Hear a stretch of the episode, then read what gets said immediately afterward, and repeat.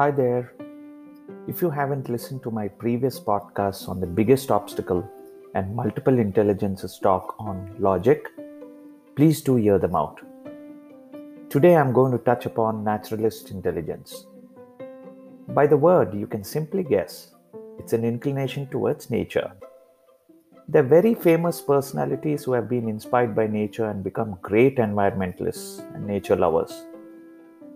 The children in this category love to play outdoors, get themselves dirty, splash themselves in the streams. They gaze at stars and get inspired by the surrounding nature. Children who are considered to be nature smart can show an inclined interest in subjects like biology, zoology, botany, geology, astronomy, agriculture, archaeology, and a lot more.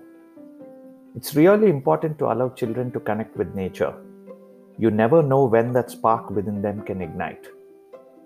With the current trends of education, many get to see nature only through books or their electronic gadgets, which is a sad state. I usually try and relate to my childhood memories during my podcasts. Today, I recall an incident that happened when I was in my ninth grade. We had nature camps, and this was one of them where we had to stay in a forest without any supporting adult. We call them dukes. If we completed this four day camp successfully, we would be given a certificate from the Duke of Edinburgh. More than the certification, it was certainly an exciting experience as we had to make groups of four to five children. We were a total of 60 children, if I remember, we walked for like more than 20 kilometers with heavy haversacks, carrying our tents and all provisions, a small stove, our complete clothing wear, and other gear too. We had to live beside a lake, considering water which we had to boil and use for cooking and drinking. Safety from animals was probably considered when the spot was selected, but we still did encounter a pack of wolves that raided on our leftovers well past midnight. That night, I remember, each shared their stories of encounters with animals and how some survived attacks in certain cases. I was left in awe listening to those stories. We had to leave from this spot to another after camping here for two days. So we set out early in the morning to the second spot. One of my friends used his logic and analyzed that a diagonal path to the next camping spot would get us there much faster. As we were on another hill, we could see the second spot far off, but visible to the eye. This logical friend suddenly took off track and decided to reach the second spot as early as possible. I and three more friends who were behind him decided to follow him, trusting his logic though he warned us about the risks involved.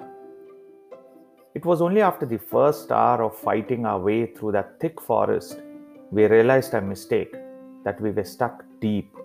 And that path took number of turns around the hills and we would just keep walking from hill to hill. But that experience got me climb a tree the fastest in my life as we had a herd of wild bisons come towards us we sat on the tree for around 30 minutes before we set back again. We, exper- we experienced amazing views, drank water from clean flowing streams, ate some berries.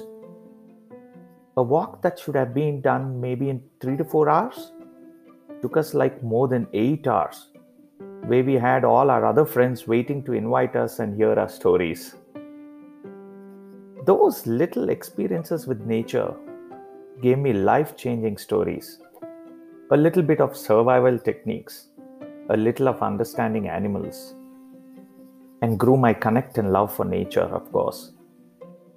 You never know which experience can cause an impact and ignite the mind of a child, especially in this case, connecting logic to nature. It's important to give all experiences covering the various intelligences only then we can expect innovation across several career streams to happen. At Envision High, we try and work towards giving varied experiences to our children. We certainly make a connect to nature with many of our activities. Hope this podcast caused some impact to let children explore nature in whatever small way. If it did, that leaves me contented. If you think it would help your friends or family in any way, do share this podcast with them. This is Sarath Vadakattu, Director of Envision High, the Future Plus School, signing off with a token of love for nature.